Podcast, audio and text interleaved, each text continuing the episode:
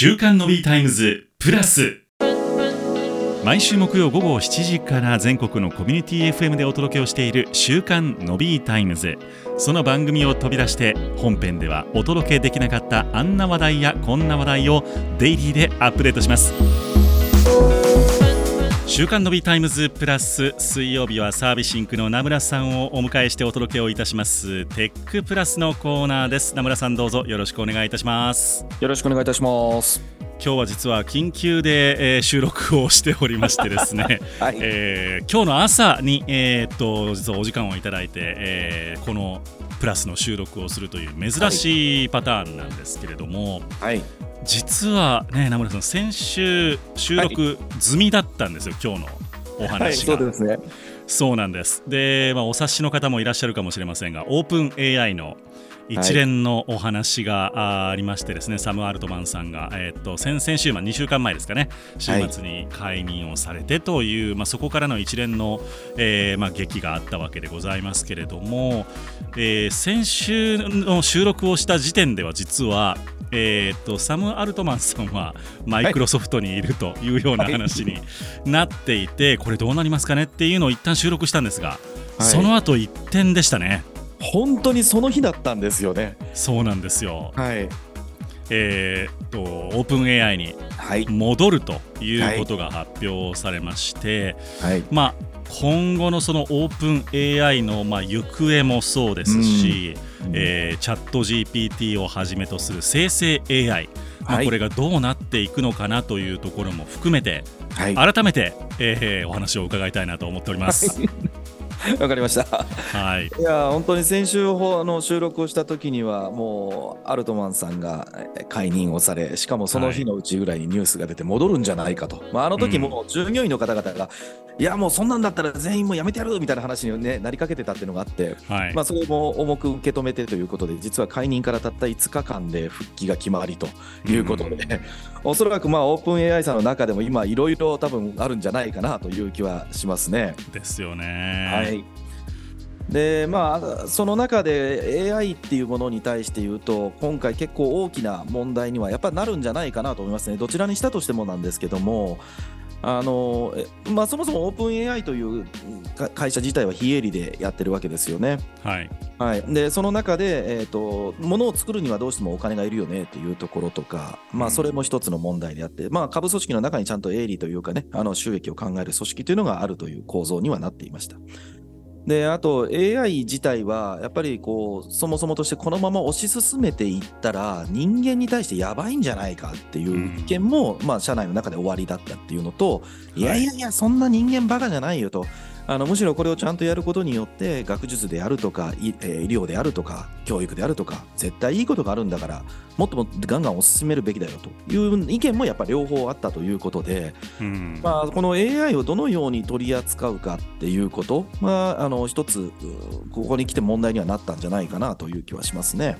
まあ、今回の解任劇の元となっているのもどうやらその保守派とよりこうビジネスとして進めていきたい、まあ、要はそのリスクがある AI 生成 AI というものをもっと慎重に開発を進めていかなければならないというテクノロジー側の、え思惑。ということとやはりビジネス側としてはもっとどんどん新しい機能を入れていろんな人に参加してもらってっていうことを進めたかった、まあ、この意思の相違というところが、えーまあ、今回の解任劇というところになったのかというふうに私は理解している。るんですけれども、はい、はい、そうですね、もう AI 業界全体的にそういう感じなんでしょうか？あのこれが多分最後やっぱ問題になってきたんじゃないかと思うんですね。というのがあの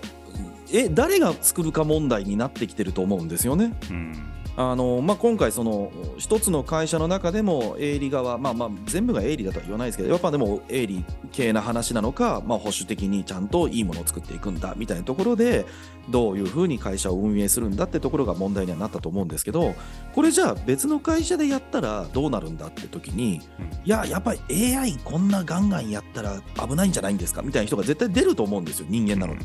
そうなると他の企業でやっても今回のオープン AI さんのようなことが、まあ、起こり得る可能性は十分あると思うんですよね。うん、じゃあ今度もっと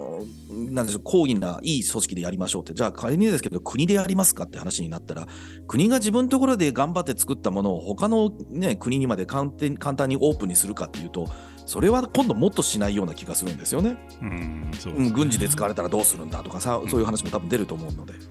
じゃあ今度もっと大きなってことで公益な組組織っていうことでじゃあ例えばですけど国連みたいな感じのなんかいろんな国が全部参加してそこで合議で決めていきましょうって言ったら自分の国に対してこう不利益になりそうだったらいやそれは私は反対ですみたいな話とかっていうのがやっぱ出てきてしまうので、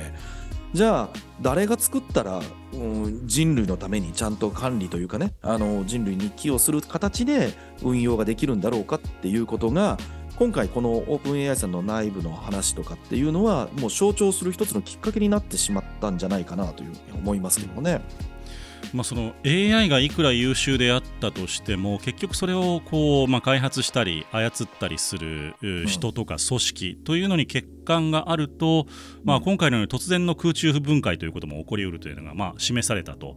いうことだろうなと思うんですけれども、はい。えっとまあ、私の理解ではなんですけれども、はい。現状その AI というのはあくまでも、えー人間が作ってきたデータをはい。えーうまくサマライズして、あのうん。話し言葉のように、うん。えー答えてくれるというのが現時点のこう最高水準の AI のできることなのかなとはい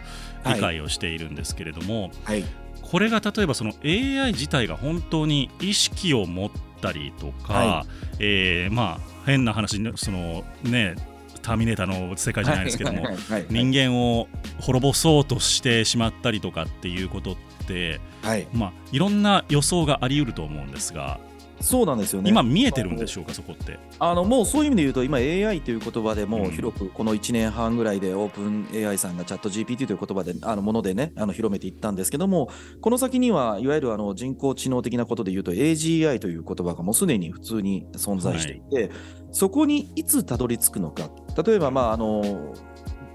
で IT の世界でいうとシンギュラリティといってこう人間の知能をもう超えてくる時期が来るんじゃないかってこれはもう明確に、えーこの頃じゃないかって言われてるんですですけども今回のこの1年半ぐらいでそれが早まったんじゃないかっていう人もかなりいらっしゃるんですよね。でまあ、単純な見た目だけで言うと今あのチャット GPT はあのアプリから音声でやればやれば音声で返してくれるってところまでもう来てしまっているので、はいまあ、それにどれぐらいの意図があるのか意思があるのかっていうのも、まあ、厳密にでもこれは精神とかの話なのでわからないところなので、でもまあ来てしまうんじゃないかなと思うんですよね。ん。そうすると今回こう誰が作るんだ問題になり AI というものとかその先にある AGI というものが人に対してどんなふうに影響するのかっていうことの結構もうギリギリこっから先どっちに分かれますかみたいな話でさっきあのノビーさんもおっしゃったような、まあ、バッドケースで言うんだったらターミネーターであるとか、まあ、マトリックスとかっていうのがもしかしたらちょっとかもしれませんよね。で一方で AI とかと共存できる未来っていうんだったらそれこそ、うん、馴染みがあるんだとするとドラえもんであるとか、はい。はい、あと最近こう流行ってるアニメでもアニメであるとか漫画になってるっていうんだと、えー AI と書いて愛と読むんですけど愛の遺伝子っていう、あの作品があるんですけどもあれは人間と意思を持った、えー AI の、えーヒューマノイドというものですね。もう見た目もほとんど人と同じなんですけどそれが人格も人権も持っていて、えーちゃんと老老衰という形もなんか仕組まれてる世界なんですけどもただ、やっぱその中で人とにロボットの違いというか AI とかの違いって何なんだろうっていうことが、まあ、葛藤で描かれたりする、まあ、アニメ漫画だったりするんですがそっちのどっちに行くんだろうっていうことがかなりもうさギリギリの今先端にいてここから誰がどのように AI を作っていくのかっていうことがただ単にこうアルトマンさんがなんか CEO になったとかもうあの解任されたとかいうだけではなくて今後のじゃあ GPT-5 というものとか GPT-6 というか多分出てくる気はするんですけどねこのままうん。オープン AI さんが存続すれば、はい。じゃあその時どんなものになるんだろうっていうのが単に便利っていうものじゃなくなりつつあるギリギリの先端に今いるだろうなっていう気がしているのでこう使い手側としてはもうじどのように使うのか、うん、当然ながらそれ仕事であるとか自分の生活にも多分ごごっそり変わってくるので単純にこうごたごただねなんか企業で大変だねっていう話で収めない方がいいかなというふうには僕は見てますね。でその今ある AI の先にはその AGI という意思を持つであろう人工知能というものがおそらくあって、はい、でそれはもうかなり近未来に来ているという危機感を抱いた人がやっぱオープン AI の中にもいたっていうことですね。そうだと思います。その、まあ、変な話ドラえもんを作ろうとしている人とターミネーターを作ろうとしている人の、まあ、違いというと、まあ、ざっくりすぎますけども分かりやすいかもしれませんが、はいうん、そういう対立がやっぱりあって、はい、今回はあオープン AI が一旦空中分解しつつも元さやという状況になったのかなと思います。で、まあ、先ほどちょっとそのチャット GPT の5、6が、はい、あチャット GPT5、6ですね、が、はい、あるとしたらっていう表現もおっしゃってましたけれども、はい、どうでしょう、そのオープン AI 自体というのは、まあ、名前はどうなるかは分かりませんけれども、まあ、でも組織としては続かざるを得ないですよね。続くと思いますね、あの、うん、外から見た時の形で言うと、一応、非営利でってやるって言ってはいますので、うん、まあ、あのその形で言うと、どこかの企業がごっそり、まあ、あのマイクロソフトさんとね、あの事業提携してるとかでお金が入ってるとかであるかもしれませんが、一応、独立した組織でやってはいるので、はい、おそらくこのままあの正常進化を進めていくという形で残っていくので、本当に使う僕ら一般消費者で言うか、もっと言うと人類自体がそれをどう使うか使えるかっていうことが問われるようになってきたんじゃないかなと思いますね。うんまあ、そうなるとこうターミネーターへの恐れから使わないっていう人も結構、はい、まあ、すでにもう出てきていると思うんですけれども、うんうん、その点いかがお考えですか？いやもう無理だと思いますね。あの例えばそれって馬車から車になった時ってそういう話がやっぱりあったりするわけですよね。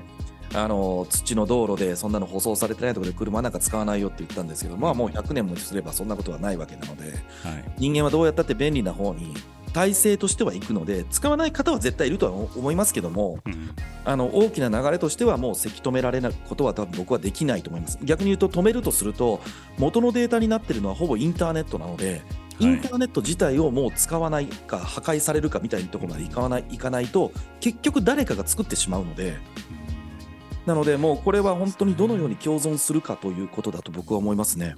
まあ、知らないうちに例えば検索に AI がもう使われていたり技術が使われていたりっていうこともすでに始まっていると思うのであの、はい、Google 検索にももうあの対話型を組み込まれてきているっていうのを最近僕も体験していて、はい。そうですね、はい、そうなるともうあの避けて通ることはできない。だからこれをこうどう使いこなしていくのか、うん。うん、良い AI として使うのか、これをまあ、悪いというとあれですけれどもね、うん、えー、利益を貪るために使うのか、みたいなところがちょっと分かれ目になってくるのかなとは思いますけれども。そうですねということでサム・アルトマンさんが AI に、えー、オープン AI に復帰をされたということはやっぱり方向性としてはビジネスを拡大をするという方向性が、まあ、支持一旦支持されたっていうことになるんでしょうかねやっぱり。そうだと思いますね、うん、あのまあ、ちょっとアウトプットの仕方っていうのはいろいろあるかもしれませんが、はい、やっぱりこう事業継続していく中であの多くのエンジニアの方々とか社員の方々が言うてもまだ数百人なわけですけども、うん、その方々が支持をされてしかももうやめるぞまでおっしゃるわけですからやっぱりそこはあの何かしらのちゃんとガバナンスみたいなものが聞いた上で、えー、指示をしてそっちの方向に行こうという一つの結果だと僕は思っています。一定のルールをね今作ろうということが、まあ、アメリカの中では少なくとも決まっているようですので、まあ、この AI の発展ということが我々の生活にどう影響を及ぼしてくるのか、その台風の目にあるのはサム・アルトマンそしてオープン AI とい。うところなのかなと思いました、はい。えーまあ、こういうことを想像するのは楽しいですが一種の恐怖も最近覚え始めているというのがちょっとこれまでと違うのかなというふうに感じています。はい、そうですね、はい、はい、というわけで今日はサービスインクの名村さんをお迎えして緊急でお届けをしておりましたテックプラスのコーナーでございました。今日もありがとうございました。ありがとうございました